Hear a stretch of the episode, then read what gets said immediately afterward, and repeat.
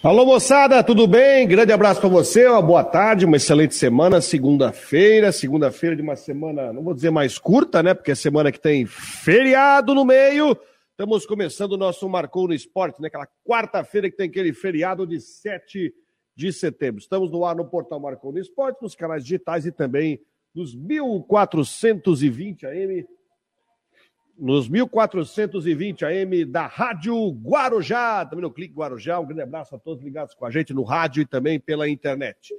Muitos assuntos hoje. Figueirense muito próximo do acesso.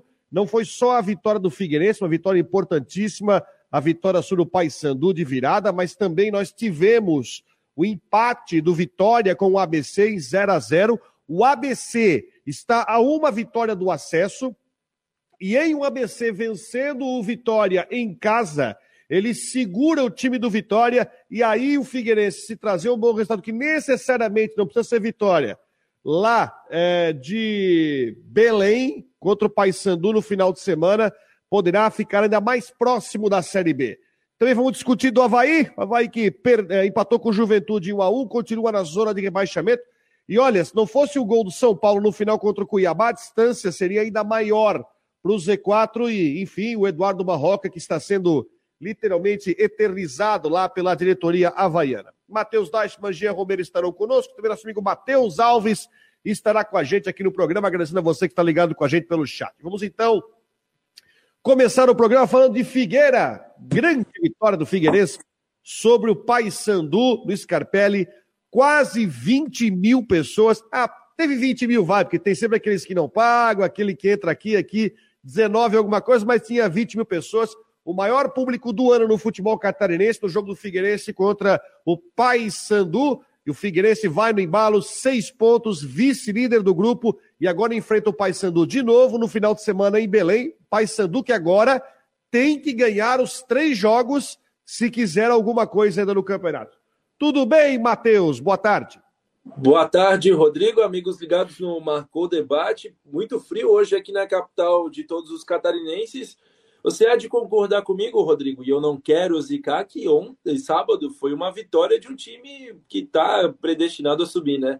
Da forma que foi, de virada, com é, até um frango do goleiro, mas a bola que gol espírita do Léo Arthur e a torcida abraçando junto de uma forma magnífica, né? Como você falou, quebrando o recorde de público no ano, 19 mil torcedores, uma festa linda, com fogos de artifício e tudo mais. O, Léo, o Gustavo Henrique, com uma estrela danada, entrou no seu terceiro toque na bola, fez um gol de cobertura, um golaço. Então é um time que tá, tá, tá no caminho certo. É um time que parece que a cada jogo que passa realmente fica mais perto do acesso. E, claro, além de conseguir essa vitória, segurou o Paysandu, que, como você falou, está em situação dificílima, respirando por aparelhos, o papão da Curuzu. Olha, o Matheus, eu só vou não dizer que a festa foi bonita, foi perfeita por causa da confusão provocada pela torcida do Paysandu, tá? Torcida alvinegra não tem nada a ver com a história. Eu só acho uma coisa, o pessoal do Paysandu já estava chegando, já divulgando o vídeo, anunciando que ia ter confusão, teve confusão ao redor, botaram fogo na, no mato naquele terreno da Marinha que fica atrás das sociais, enfim. A... O estádio foi depredado, né? Que eu vi nas imagens, né? Teve cadeiras ali na arquibancada que foram arrancadas, foram jogadas no gramado, teve um prejuízo. Olha, se não fosse a turma do Paysandu que veio para estragar, para querer arrumar confusão, seria uma festa perfeita de paz é, no Scarpelli. Agora o Figueirense vai ter que contabilizar o prejuízo. Olha, mas ó, ganhou o jogo, tá? Três pontos na conta, isso que importa, né, Matheus? Não, com certeza. E foram cenas de selvageria. Eu acho que é, muitos torcedores relatando que foram, foi um dia até de, de, certo, de um certo medo ali, um certo temor pela segurança mesmo, porque o, teve um torcedor ali, um marginal do Paysandu que jogou um rojão para dentro das sociais ali do Ramos Carpelli, para dentro do setor A, onde tem senhoras de idade, onde tem, onde tem crianças é, jogando bola, enfim, muitas, muitas famílias, principalmente ali no setor coberto, de qualquer forma, né? Jogou um rojão ali para cima de uma concentração enorme de pessoas Felizmente ninguém teve um ferimento grave, né? Felizmente ninguém é, se feriu gravemente, somente ali pessoas que, pelo susto, ferimentos leves e tudo mais, empurra, empurra. Mas mesmo assim, olha a tragédia que podia ter acontecido com uma bobagem, uma besteira dessa e arremessando cadeiras tanto para dentro do campo quanto de um setor para o outro ali. Torcida do Paysandu fazendo muito, muito feio mesmo, uma cena que a gente não vê nem em clássico aqui em Floripa, uma selvageria danada. Esperamos que é, isso não fique só anotado em súmula, que isso seja realmente punido. Essa torcida do, do Paysandu que é, identifiquem, não é difícil identificar, era muita gente tirando foto, gravando vídeo, que identifiquem os marginais que fizeram isso e tem que punir, né? Tem que botar na cadeia. Não é porque está no futebol que não tem que haver uma punição. Não, o futebol não é um mundo à parte. Essas pessoas cometeram crimes, é, tentaram aí machucar outras pessoas, então que, que paguem por esses crimes. Muito bem. É... Você usou um termo que eu achei muito, muito interessante, viu, Matheus? A maré está muito positiva, tá? A forma, é... a forma como o Figueirense teve que buscar a vitória, tomou 1 a 0 depois daquela falha. Aliás, o goleiro do Paysandu publicou na rede social culpando a irregularidade do gramado. Não, dá, né?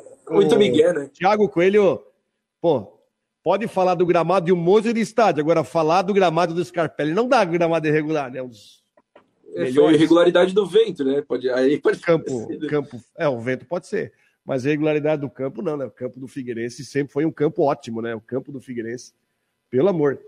Mas aí buscou com o gol do Gustavo Henrique, enfim, seis pontos. A situação é a seguinte, vamos lá. O ABC ontem empatou com Vitória em 0 a 0 Então o ABC tem sete pontos na classificação. Se o ABC vencer um jogo dos três, necessariamente, né? Agora o ABC vai jogar contra o Vitória em casa no final de semana. Se o ABC vencer o seu jogo, ele vai a 10 pontos, ele sobe. Né? Ele vai a 10 pontos, ele sobe. Por quê? Porque, ah, mas não dá nos pontos. É que Vitória e Figueirense vão se enfrentar na penúltima rodada, é por isso, né?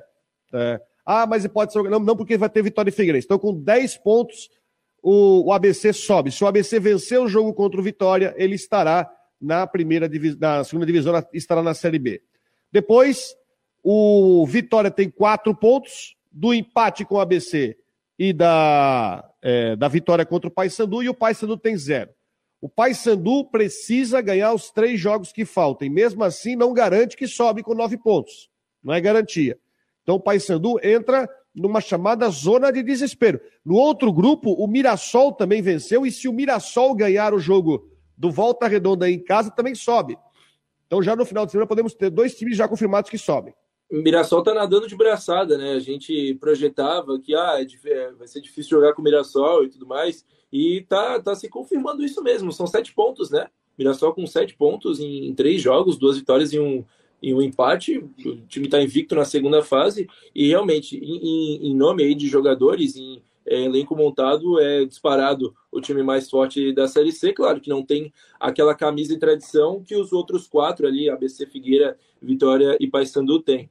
O técnico Júnior Rocha, o, o Rodrigo, estava bem consciente, como geralmente ele está né, na entrevista é, coletiva pós-jogo, falou ali com a imprensa, com o pé no chão, manteve, é, claro, estava empolgado com a vitória, mas manteve o pé no chão. E a gente pode conferir aí uma palavrinha do, do Júnior Rocha?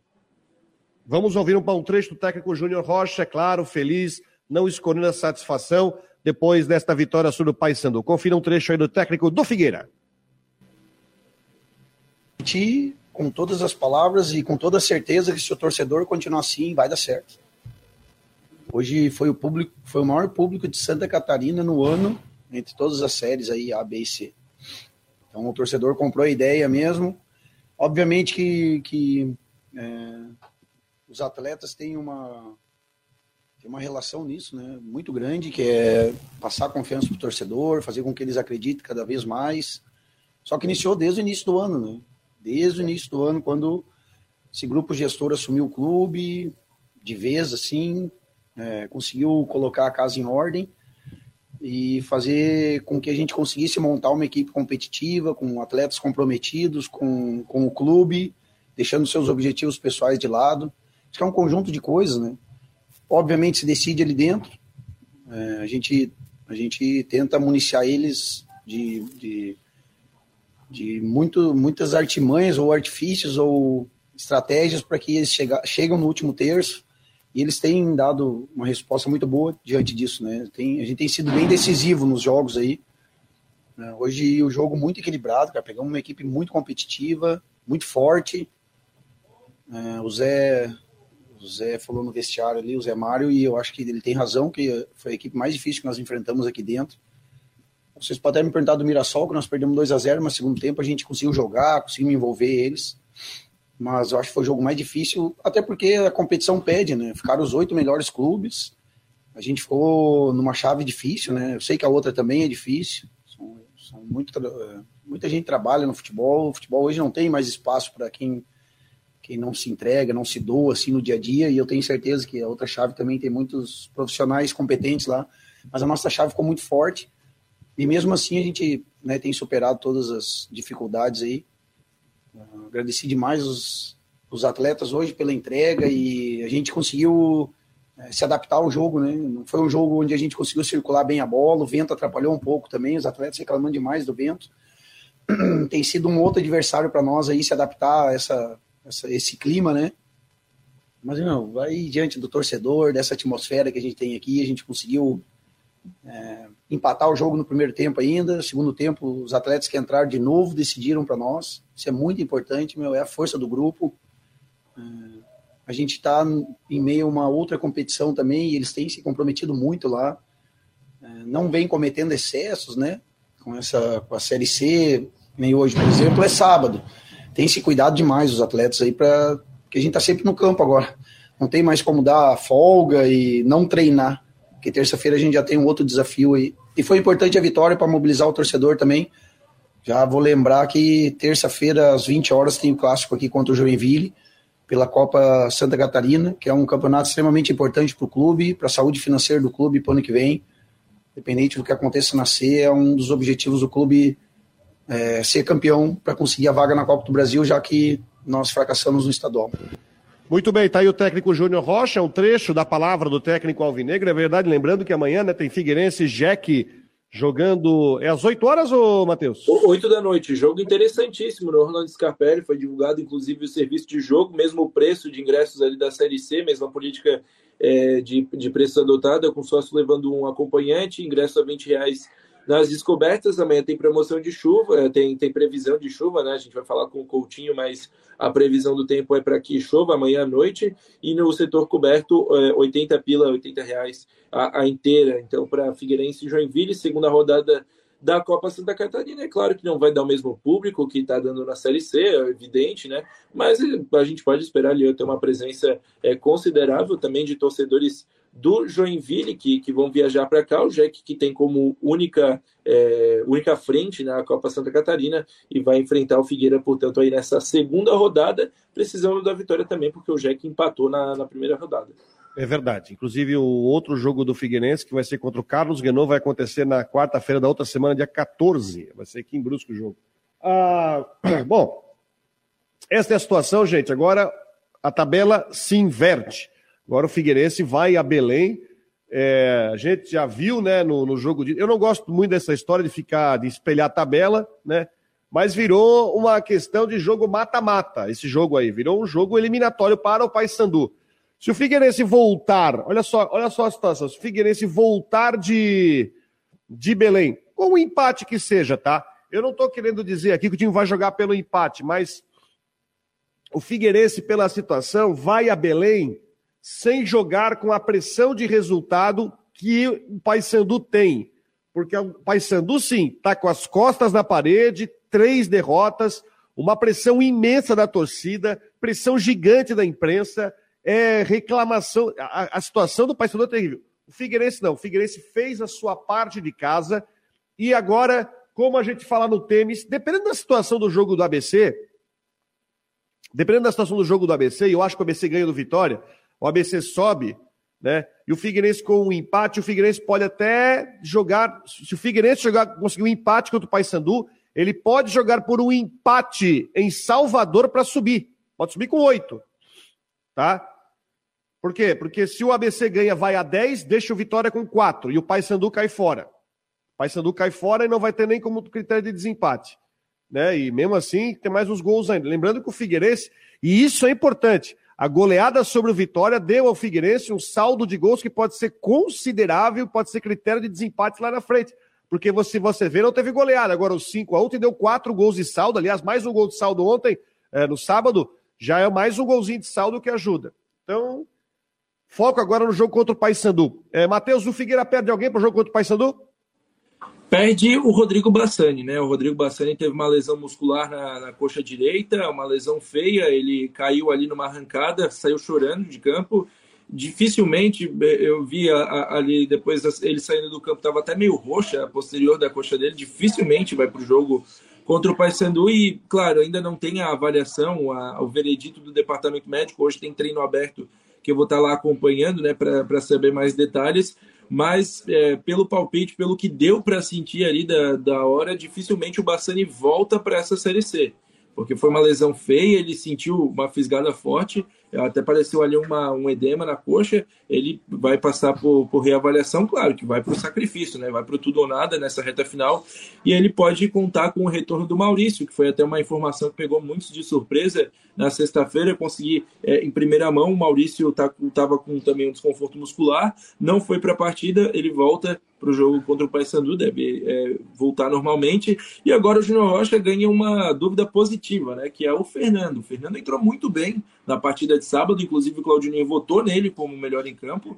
É, e o Cadu não, não, convenceu ainda, né? O Cadu, teve partidas é, ruins, né? aquele jogo contra o ABC ele falhou, então é, pode ser que pode, que pode pintar uma mudança aí com Fernando e Maurício, porque não? Não me surpreenderia tanto assim, apesar de que eu acho que ele vai de Cadu e Maurício para o próximo jogo. Bassani é que, que deve ser o desfalque. E ele já adiantou que vai, deve manter o Moacir ali no meio. Então vai mudar essa configuração de meio campo.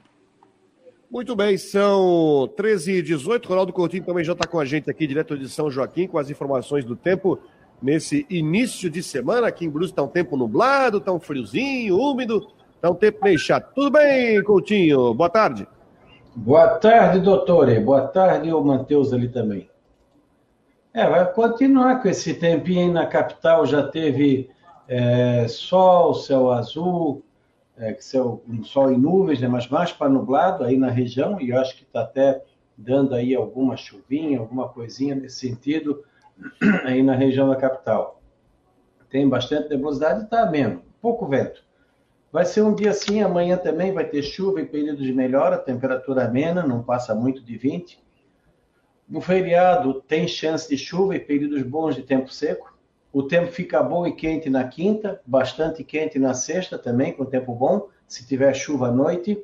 E no sábado está indicando alguma chuva na madrugada, amanhã, melhorando à tarde, e tempo bom no domingo com frio. Então, final de semana volta a esfriar. Esfria no sábado, à tarde e noite, com vento sul, e no domingo fica frio na região com tempo bom.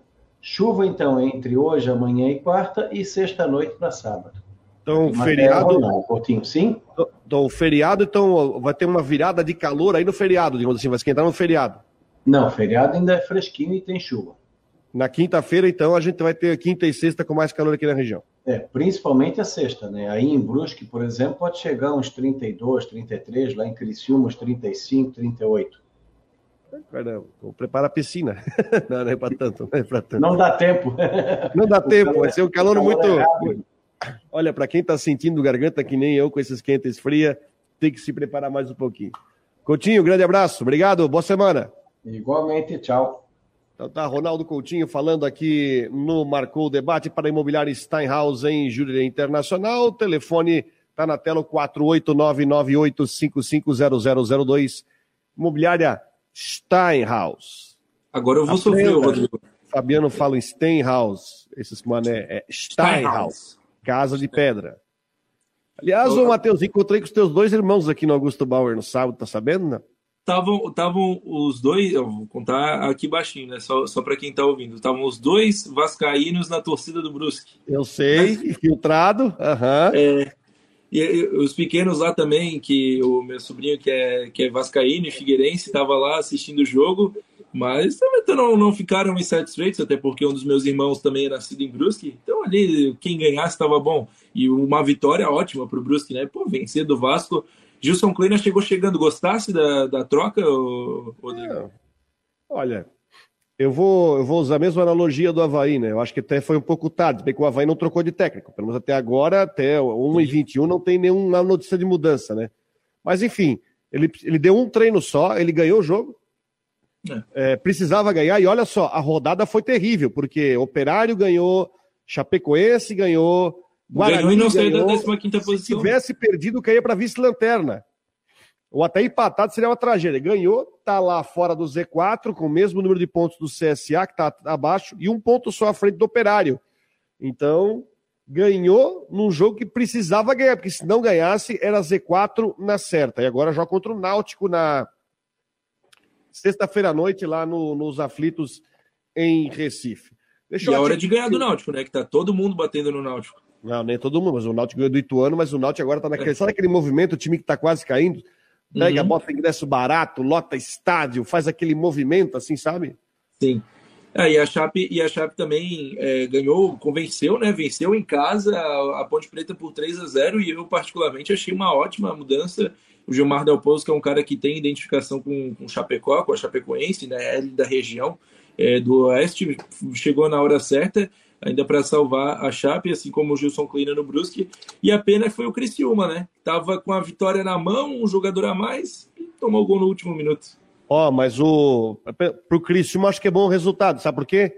Pouca gente vai fazer ponto no Cruzeiro Belo Horizonte. Pouca gente vai fazer ponto no Cruzeiro. É. O Criciúma tá numa campanha tranquilex. Com, com... Tranquilex com certeza foi um, um, empate no Mineirão é uma, uma, um resultado sensacional. Agora, pela circunstância, né, de estar tá vencendo com um jogador a mais e tomar um gol no último minuto, é que dá um, um saborzinho ali de, de, tristeza. Mas, claro, venceu o Grêmio na, no Heriberto Wilson e empatou com o Cruzeiro fora. Não tinha como ser melhor. Então, Olha, deixa... Não, é verdade.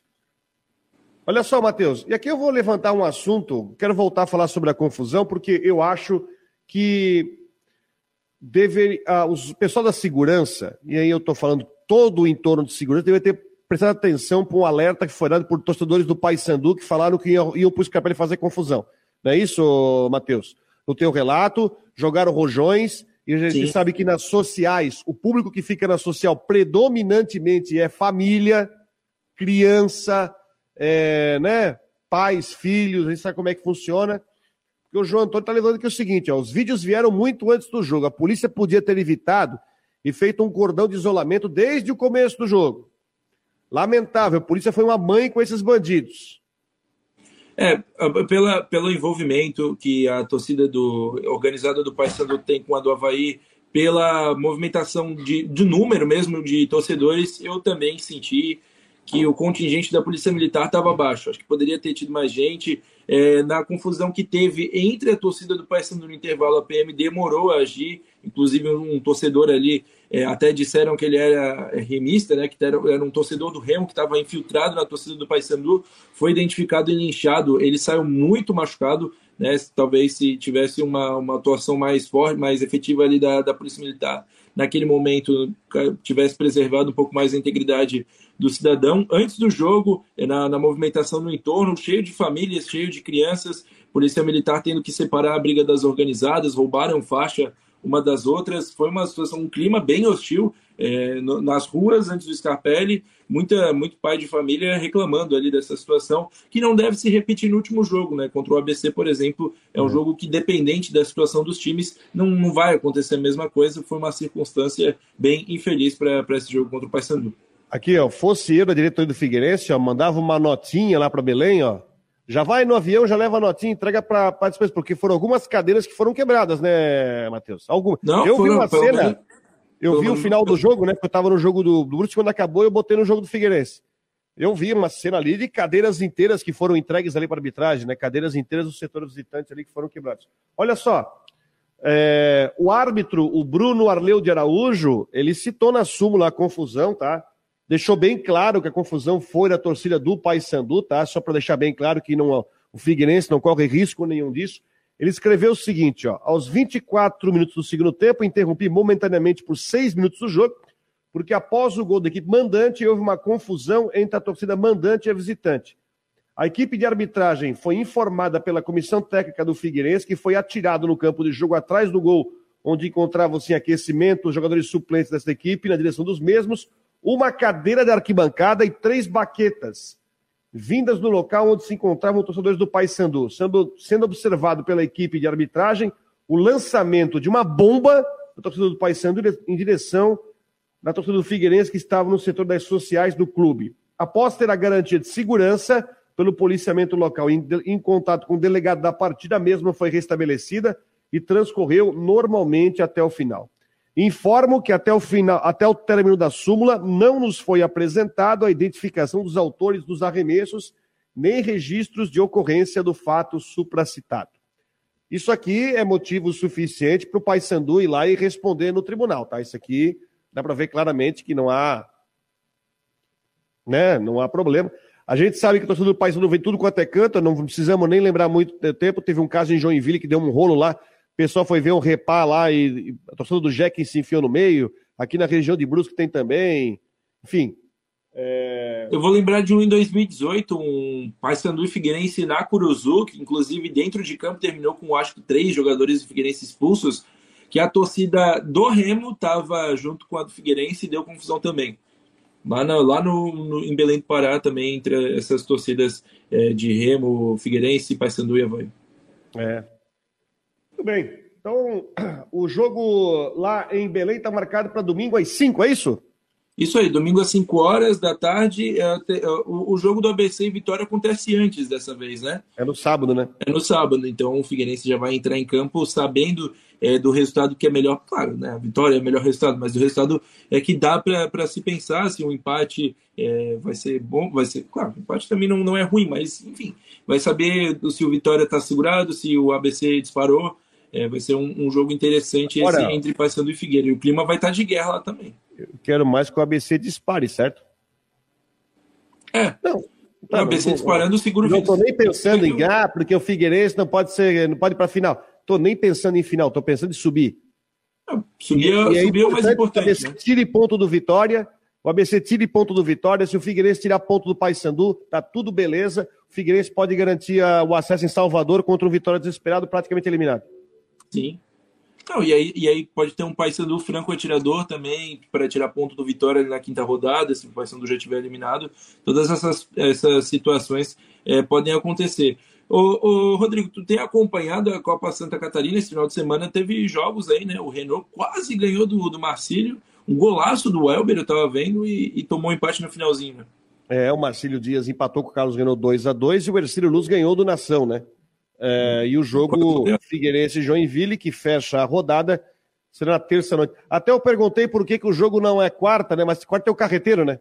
Isso, quarto o Orlando quarto Scarpelli vai estar tá, vai tá, é, sendo usado ali para o carreteiro, que foi é, nesse ano organizado pelas torcidas organizadas. É aquele carreteiro que acontece geralmente no, no aniversário, mas esse ano vai acontecer agora, mais tarde, em setembro. Mas esse jogo eu tô, tô bem curioso, vou estar lá acompanhando a partida, fazendo ali a cobertura digital para o Marcou e tudo mais. É, vai ser um jogo interessante para a gente ver condições de alguns jogadores, como por exemplo o Fernando, que deve ser titular mais uma vez, se ele vai jogar bem, se não vai. O Mário Henrique, o lateral esquerdo, que entra muitas vezes. O próprio Robinho, que fez o gol na primeira rodada. O Gustavo Henrique, que foi o autor do, do segundo gol na partida de ontem, todos esses devem ser titulares. Então, numa dessa, quem sabe um Gustavo Henrique não desencanta, não ganha uma vaga no time titular, já que o Tito não, não tem feito muitos gols, é, o próprio Fernando fique ao lado do Maurício, então é uma partida interessante para o torcedor ver, é de graça, né, Eleven Sports, se quiser acompanhar é, pela, pela internet, né, no computador, mas claro, é, no, no estádio é melhor e é 20 pila nos setores descobertos. Vim então para o jogo Figueirense Jack. Deixa eu colocar o resto da turma que está por aqui já chegando. Nosso colega Matheus Alves, lá da NDTV, está chegando conosco para participar do debate. Também o Jean Romero está chegando para a gente falar do Havaí. Tudo bem, Matheus? Pois não, Matheus? Pessoal, eu, eu Mateus, vou, peço licença para me despedir, então. Deixo com vocês. Vai para o CT? Vou. Daqui então, eu vou para lá. Valeu, grande abraço, pessoal. Vai fazer uma viagem longa até Palhoça para o CT lá para fazer o treino do Figueirense. Tá legal. Matheus Dashman. Tudo bem, meu caro Matheus Alves? Prazer tê-lo conosco aqui. Boa tarde, tudo certo? Boa tarde, Rodrigo. Boa tarde, Jean. É um prazer estar aí. Desculpa a demora. É, depender de ônibus aí é uma compli é complicada demais, mas estamos aí. Tudo bem, Jean Romero? Boa tarde, Rodrigo. Um abração para o Matheus Alves, que está com a gente. Um bom começo de semana para todo mundo. Muito bem. Antes da gente começar a falar do Havaí, Matheus, queria a tua opinião sobre a vitória do Figueirense. Figueirense, duas vitórias em casa, vice-líder do grupo na, na Série C e caminhando para encaminhar o acesso e pode dar mais um passo grande lá em Belém no final de semana, Matheus? É, o jogo contra o Vitória, é, na minha visão, foi inesperado. É, o Vitória vinha de sete ou oito jogos, se eu não me engano, invicto, tava, tinha se levantado, tudo estava indo, era o favorito para conseguir a, a, vaga. Quando veio, vai lá e toma 5 a 1 Claro, teve um jogador expulso. Agora, contra o jogo, no jogo do Paysandu, para mim, é, não foi nenhuma novidade a vitória do, do Figueira. Eu já esperava a vitória do Figueira, só que eu esperava com mais facilidade. Porque o Paysandu, ele joga bem alguns jogos, jogou bem contra o ABC, jogou bem contra o Vitória, só que perdeu. E contra o, o Figueira, o primeiro tempo até que jogou direitinho o Paysandu. Mas o Figueira foi, na minha opinião, geral, foi melhor e era esperado. Eu tava assim, ó, antes de ver o jogo, tava esperando uns 3 a 0 pro Figueirense. Mas não foi assim, foi de virada, foi no sufoco. Mas o que importa é os três pontos. Agora vamos falar o seguinte, né? O gol na falha do goleiro lá do, do Paysandu, acho que desestabilizou o time deles, tá? A é, forma isso é verdade. Gol, deixou, deixou os caras. Cara, eu concordo contigo, o Paysandu tava até jogando direitinho, mas o gol, a, a forma como ele tomou o gol ali, os caras sentiram o gol. Ali sentiram o gol, a torcida acordou, começou a empurrar e aí a pressão foi. Aí a turma começou a empurrar junto até sair aquele belo, aquele belo, belo gol do, do Gustavo Henrique. Agora tem o seguinte: o Paysandu vai jogar em casa no domingo pressionadíssimo, porque ele sabe que se empatar, tá fora. E é mais um caso de time que entrou com a melhor campanha na segunda fase. Não é o caso do Mirassol. O Mirassol tá lá, já fez sete pontos. Se ganhar mais um, tchau, já, tá, já subiu com uma rodada de antecedência. Agora o Paysandu vai jogar em casa numa pressão desgraçada, tendo que vencer. E nisso aí, se o Figueirense for inteligente, ó, não precisa nem ganhar o jogo. O empate é bom resultado. Concorda? Concordo. Empate ali. Se conseguir um empate contra o. Nos próximos dois jogos, tá feito. Porque é certeza que no último jogo vai conseguir a, vitó a, a vitória. Porque a força do Figueirense. Ah, não tem um elenco tão forte, tão robusto, tão bom. Mas no Scarpelli, meu amigo, o time bom se transforma. Se transforma. E se conseguir um empatezinho contra o Paysandu e depois contra o Vitória, se eu não me engano, tá ótimo. Verdade, verdade. Vamos lá, Paysandu e Figueirense, domingo às 5 da tarde, jogando na Curzu, em Belém.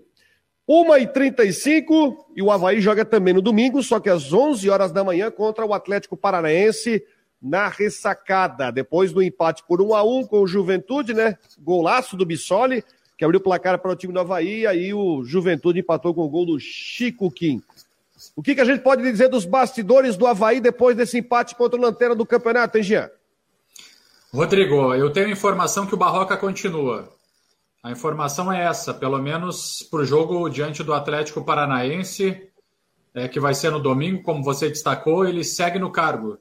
A diretoria do clube tem feito reuniões, encontros permanentes e depois do jogo também não, não foi diferente, e a decisão é da continuidade do, do técnico Eduardo Barroca. Então não vai ter movimentação nesse sentido, pelo menos para esse começo de semana, a não ser que, que eles mudem de ideia.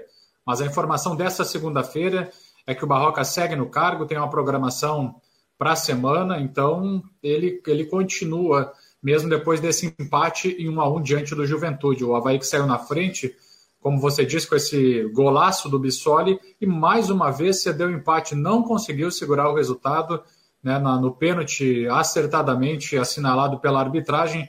A bola realmente pegou na mão do, do Potker e o, e o coreano Chico Kim foi lá e converteu. Quase o Vladimir defendeu a bola, ainda esperou um pouco e, e o Havaí saiu com um ponto lá de Caxias do Sul. Na tabela segue então na 18ª posição, estacionado com 23 pontos. É, sorte que o Atlético Goianiense perdeu na rodada, o Cuiabá empatou, o outro adversário direto na luta pelo rebaixamento do Curitiba foi derrotado, então é, a rodada não foi tão ruim, mas o Havaí poderia ter, com a vitória, é, ter ido adiante, avançado na tabela, né, Rodrigo? Olha só, a, a, a rodada só não foi pior, a rodada não só, só não foi pior, Porque o Cuiabá estava ganhando do São Paulo de 1 a 0 estava deixando o Havaí quatro pontos atrás do primeiro time fora do Z4, quatro pontos, ou seja, já estava na situação de não depender só de uma rodada para conseguir escapar, ia ter que depender de duas, pelo menos para escapar, aumentando a pressão. Eu até já várias opiniões, inclusive, nem demais, eu li a opinião do, do Fábio Machado sobre isso. Né? Eu concordo com ele, o, o Havaí demora demais para tomar uma providência. Eu queria a tua opinião, Matheus. É, o Havaí demora demais para tomar uma atitude quanto à questão do Barroca, né? Sim, Rodrigo. É algo assim que não dá para entender. O, o que parece é que o Barroca, de todo mundo, de torcedores, de narradores, de repórteres, de jogadores, ele é o último a entender o que está acontecendo no jogo. O torcida já entende que fulano não aguenta, ciclano não está conseguindo acompanhar. Torcedor, repórter, narrador, é, o gandula do jogo, ele vê que o jogo está propício para um lado e o Barroca só vai perceber isso lá aos 40 do segundo tempo.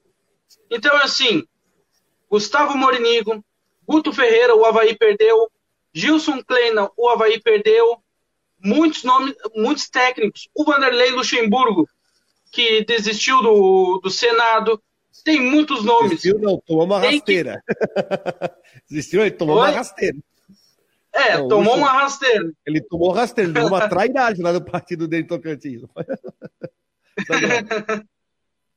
é, tem tantos nomes para entrar agora que é que vai trazer um, uma reação para o Havaí, acho que o, já deu para o Barroca. Fez um bom trabalho no começo, tudo bonitinho ali, mas já deu, já deu. Demora demais. É, a, a situação do Barroca, assim, ó, eu estava imaginando, aliás, vamos falar do time, né? O time que jogou contra o Juventude tinha é, Sarará e Galdesani, né? Ele trouxe o Ranielli ele trouxe o Ranielli para defesa, né? Porque o Bressan, o Bressan que machucou também né, na, no aquecimento. No aquecimento né? ainda, o Bressan se machucou, né, Rodrigo? O Rodrigo Freitas, olha só, o time também estava bem desfigurado, ele botou Sarará, botou Galdesani e botou o Natanael, né? Então, eu, assim, ó, eu, eu não vi o jogo todo, eu vi os melhores momentos, mas assim, o Vladimir trabalhou bastante na partida, é, faltou muita questão de organização de jogo para o time do Havaí, organização tática para conseguir chegar no ataque. Mas sobre o Barroca, eu só quero desenvolver um pensamento aqui, quero ver o que vocês acham. Porque é o seguinte, ó. Como eu falei, o Havaí. Pois não, Mogia. Você viu o jogo sim. Mesmo não tendo visto, esse é um bom resumo. Sabe aquele Porque o Havaí estava desorganizado e deu várias chances para a juventude.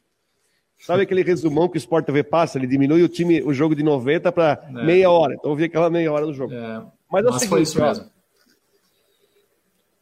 O Havaí, ele, ele, de certa forma, demora tanto para tomar uma atitude. Que, aliás, qual é a atitude, né? O próprio é, Júlio Rett, presidente do Havaí, deu uma entrevista ao ND+, na semana passada. Ele falou o seguinte, olha, nós, nós vamos manter o Barroca. Ele falou que manteria o Barroca mesmo em caso de derrota contra o Juventude, com uma matéria feita no aniversário do clube.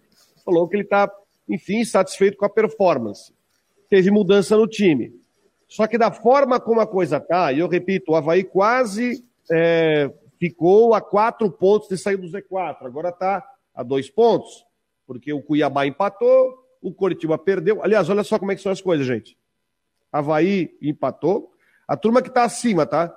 A turma do Z4, os sete últimos colocados da Série A não ganharam na rodada. São Paulo empatou, Ceará empatou com o Flamengo, Cuiabá empatou, Coritiba perdeu, Havaí empatou, Atlético perdeu. Então, se o Havaí tivesse vencido o jogo, ele estaria fora do Z4, porque ele estaria com 26 e 7 vitórias, ele passaria o Cuiabá, jogaria o Cuiabá para o Z4. O meu medo é que a demora para se tomar uma atitude torne a situação, digamos, é... não sei se irreversível é a palavra, mas vai tornar o buraco mais fundo, que chega no momento que eu acho, bom, se a diretoria do Havaí vai bancar o Barroco até o final, chega, a gente vai com o Barroco até o final, beleza. Porque eu vejo que a situação está piorando tanto que vai chegar um momento que não vai ter nem treinador que vai querer pegar, só se vai querer pegar para planejar o ano que vem. É, exatamente, é Rodrigo. Porque a diferença, tá, a diferença não para de aumentar. Olha só, o, o Havaí joga contra o Atlético Paranaense no domingo.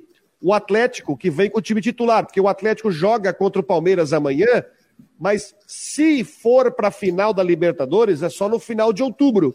Então não vai ter outra coisa para conciliar. E o Atlético está lá.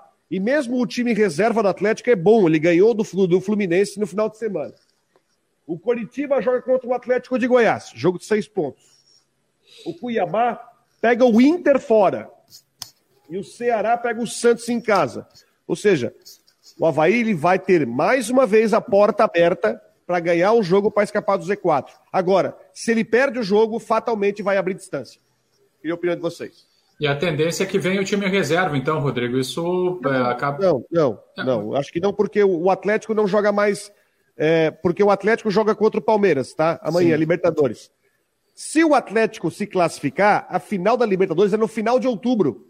Então, é, então vem os titulares. Vem titulares. Vem é, titulares. É, então... Até pode mesclar, mas mesmo assim o time, mes... esses reservas, aí joga Vitor Bueno, aí joga Pablo, enfim, é, é, mesmo o time dito misto do Atlético é competitivo, ganhou do Fluminense de 1 a 0 no final de semana.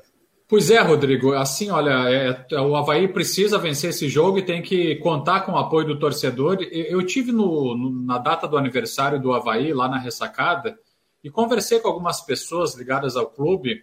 E, e por exemplo, o número de sócios, ah, porque não, não foi feita, é, em alguns planos, não foi feita a fidelidade é, do torcedor na hora de se associar. E com os últimos resultados do Havaí, Rodrigo e Matheus o, o número de sócios acabou diminuindo um pouco.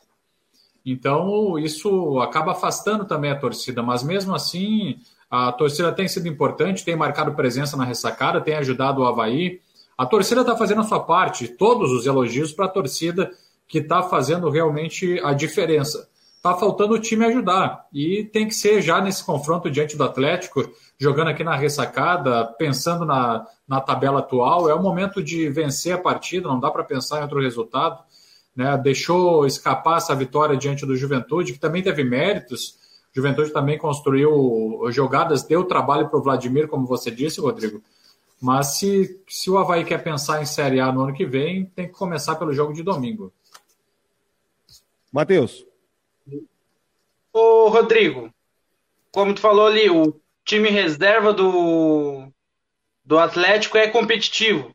E não só o time reserva, o time titular, o elenco todo do Atlético é competitivo, é bom e é muito, mas muito bem treinado pelo Filipão. Foi escorraçado do Grêmio ano passado e agora está fazendo um belo trabalho. O time do Atlético Paranaense, tu olha assim, dá gosto de ver. Tu vê ali a técnica, a, o treinamento mesmo da semana. Da Havaí a gente não vê isso, infelizmente. No começo da temporada, no começo da Série A, a gente via isso. O time do Havaí bem entrosado, jogando bem, era lindo de ver. E agora, uma coisa que o Havaí tem que pegar, voltar, é a torcida. A torcida tem que voltar, tem que com peso e tem que apoiar os 90 minutos. Toma gol, no, se tomar um gol, continua apoiando e vai indo. Porque só assim para vai ganhar. Porque o time do Atlético é muito bom, mas assim como foi contra o Palmeiras, que o, era o Palmeiras bicampeão da Libertadores, é, conseguiu, arrancou um empate com a força da torcida e com um elenco que estava motivado. Agora parece que os jogadores não estão motivados a jogar, parece que não estão afim de jogar. Se é, colocar essa força da torcida ir para cima e colocar na cabeça assim, ó, não, nós temos que ganhar. O próximo jogo é vitória, tem que ser vitória. Aí dá para sonhar com fugir do Z4. Se continuar do jeito que tá, é rebaixamento, infelizmente. O Samir Souza está participando aqui dizendo o seguinte: ó, não sou defensor do Barroca, longe disso, acho que ele demora muito para mexer. Mas olha para o banco do Havaí, só tem jogador com freio de mão puxado. Jean-Pierre, Muriqui e Guerreiro, só lentidão. Aproveita aí, se você pegar e imaginar, né? Aí eu não sei, né, Jean? Porque a zaga, né? O, o, o Bressan, que mesmo assim eu tenho as minhas restrições contra ele, o Bressan pega e machuca entre o Rodrigo Freitas, que não teve um jogo bom na Havaí. Aí você olha no meio, ele botou o Sarará, botou o Galdesani, que está um tempo sem jogar, o Natanael é a melhor opção. É, você vê, o Bissoli não pode jogar no domingo, porque ele é jogador emprestado, o Bissoli está fora do jogo.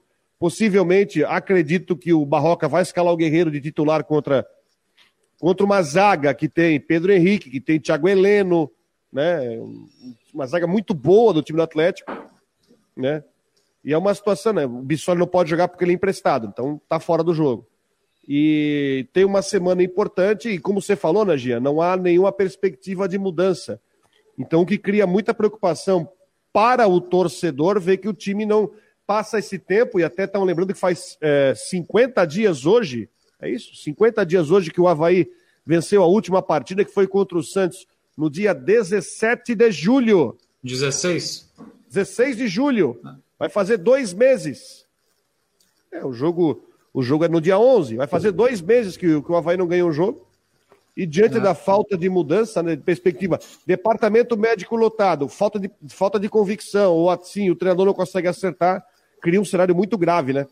É, e foi um placar magro, né? A vitória de pênalti contra o Santos 1 a 0 com o gol marcado pelo Bissoli. Então foi um, uma vitória que custou caríssimo também para o Havaí é, no desempenho contra o Santos.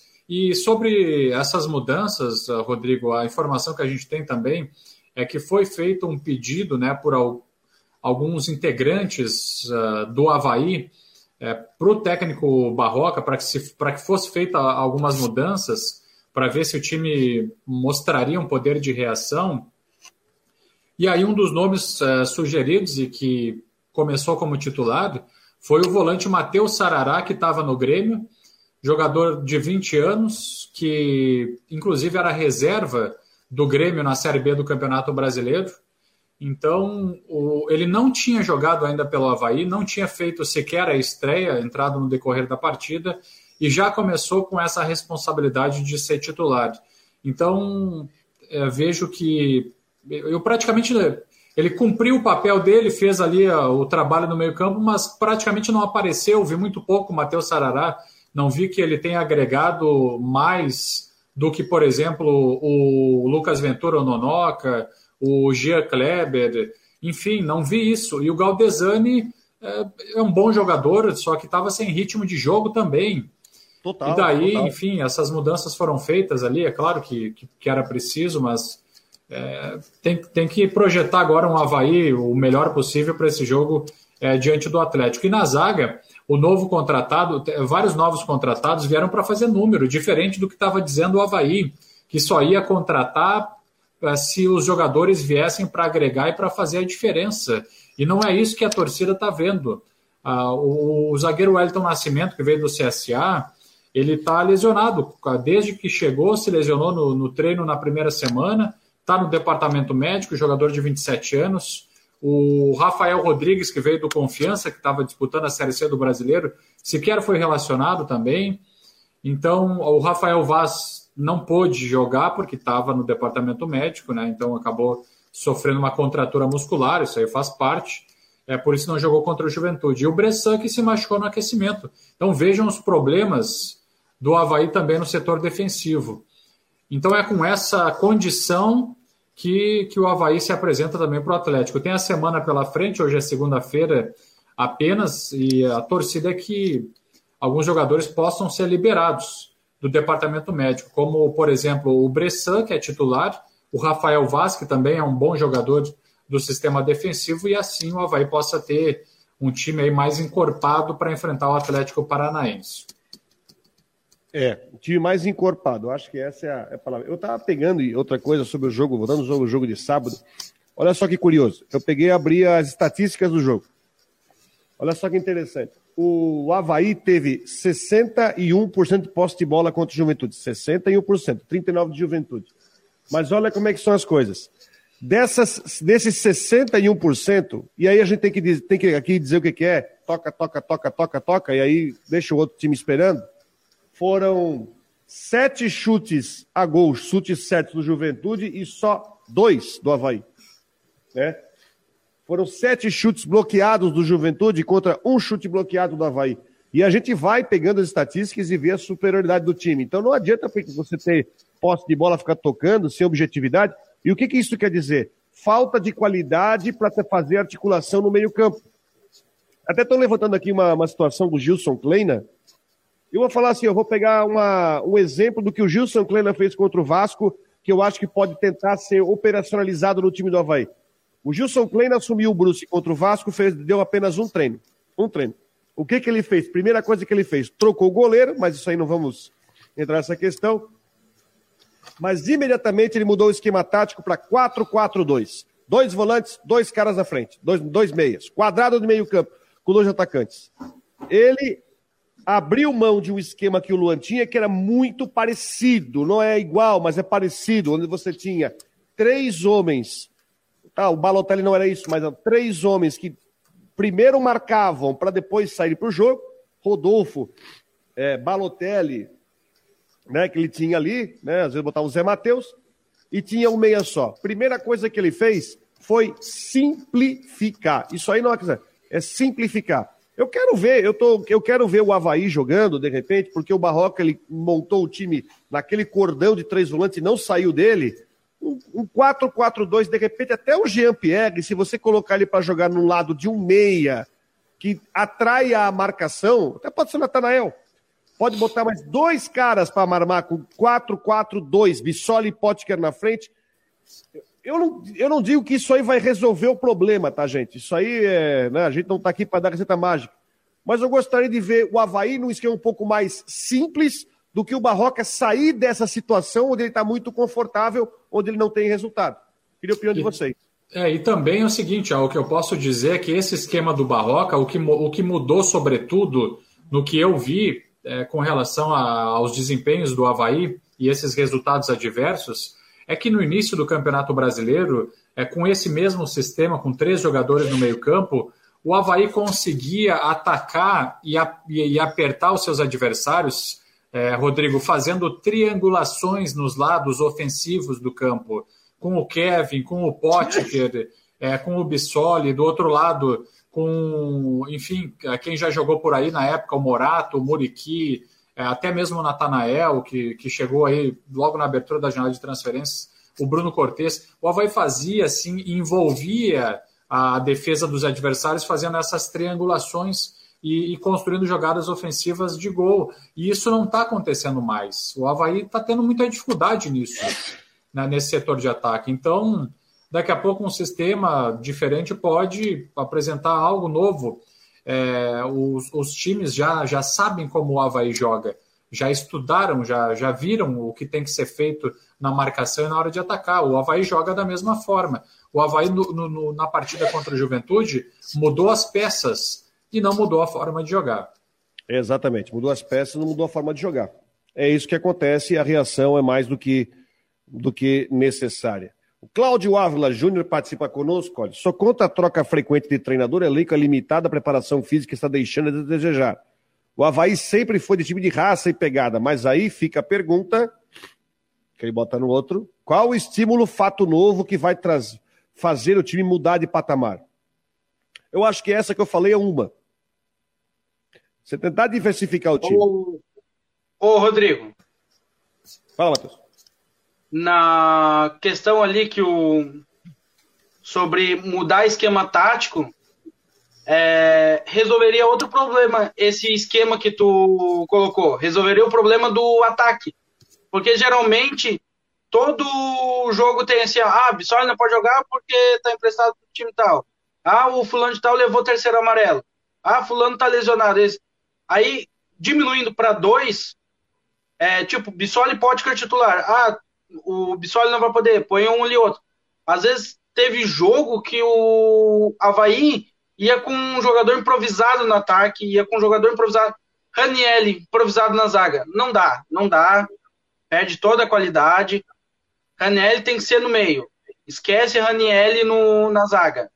Ah, não tem zagueiro. Muda o esquema. Põe três zagueiros. Não dá para ficar preso nesse mesmo esquema. E é a mesma coisa que o Grêmio na Série B. Mesmo esquema, três volantes. Joga mal, joga bem, joga mal, joga bem, joga mal. E desprender um pouco, não ficar no mesmo. O campeonato tem 38 rodadas, não dá para ficar jogando do mesmo jeito 38 rodadas. Como o Jean falou, os times sabem a como o time, como o Havaí joga. Tá na hora de mudar. se não mudar técnico, muda a tática. Mas o Barroca tem que já tá na hora de se despertar e fazer alguma coisa. É, vamos aguardar e repito, né, Jean, não há sinal de que haverá algum tipo de mudança para o jogo contra o Paranaense no domingo, né? Pelo que eu apurei, Rodrigo, o Barroca fica no cargo e vai ser o comandante do Havaí é, para o jogo diante do Atlético Paranaense. A gente sabe que no futebol alguma, pode aparecer alguma surpresa. É, agora, do que eu apurei é, com relação a, a encontro da diretoria, é, tratando também de várias questões ligadas ao clube, o Barroca permanece, pelo menos, até o jogo diante do Atlético Paranaense. Beleza. 1h57, chegando ao final, ao final do nosso programa. Gia, a programação do Havaí, então, o Havaí volta aos treinamentos hoje?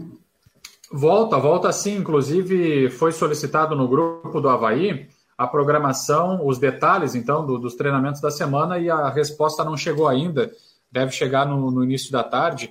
O Havaí tem feito os treinamentos, Rodrigo, sempre no período da manhã. Na segunda-feira tem sido à tarde, na, nos demais dias tem trabalhado pela manhã tanto na terça, quarta, quinta e sexta, e essa é a projeção para o jogo diante do, do Atlético Paranaense. Continua, então, os treinamentos a gente vai atualizar durante a semana, quais jogadores vão estar voltando, enfim, essas questões ligadas ao departamento médico, que, que também, nesse momento, é mais um motivo de preocupação. Beleza, então. Meu amigo Matheus, obrigado pela sua participação aqui no programa. Mande um abraço a todos lá da, da redação, da equipe da NDTV. Obrigado pela companhia mais uma vez, parceiro. Eu que agradeço, Rodrigo. Uh, foi um prazer estar aqui contigo, aqui com, com o Jean Romero também, o Matheus, que saiu assim que eu cheguei, mas porque estava com compromisso. Foi um prazer enorme estar aí com vocês mais uma vez. Muito obrigado, uma boa tarde. Valeu, boa tarde, uma excelente semana. Semana é um pouquinho mais curta, não é que é curto, tem um feriado na quarta-feira, mas nós que somos do meio, a gente sabe que feriado não existe, né, moçada? É verdade. Ô, Rodrigo, e, e legal, assim, ó, que na quarta-feira também, o rádio no Brasil está completando 100 anos. Né, no feriado, no 7 de setembro, é uma data super especial, 100 anos do rádio, uh, agora já está com 79 anos, indo rumo aos 80. 80. É, e, o, uh, e então o rádio está completando 100 anos na quarta-feira, é realmente um veículo que tem se transformado, também tem se adaptado às mudanças tecnológicas e vida longa para o rádio. Verdade, vida longa para o rádio. É isso aí, gente. Finalizando o nosso Marcou no Esporte debate desta segunda-feira. Para você, uma excelente semana. Para você ligado na Rádio Guarujá, vem aí o Tudo em Dia. Lembrando que hoje tem também o Guarujá Debate às 5 da tarde. E a gente volta amanhã, às 13 horas, com mais informações aqui no Marcou no Esporte Debate. Beleza? Grande abraço a você, obrigado pela sua companhia, pela sua audiência. Fique com Deus. E nós voltamos amanhã aqui no Marconi Esporte Debate. Tchau, gente.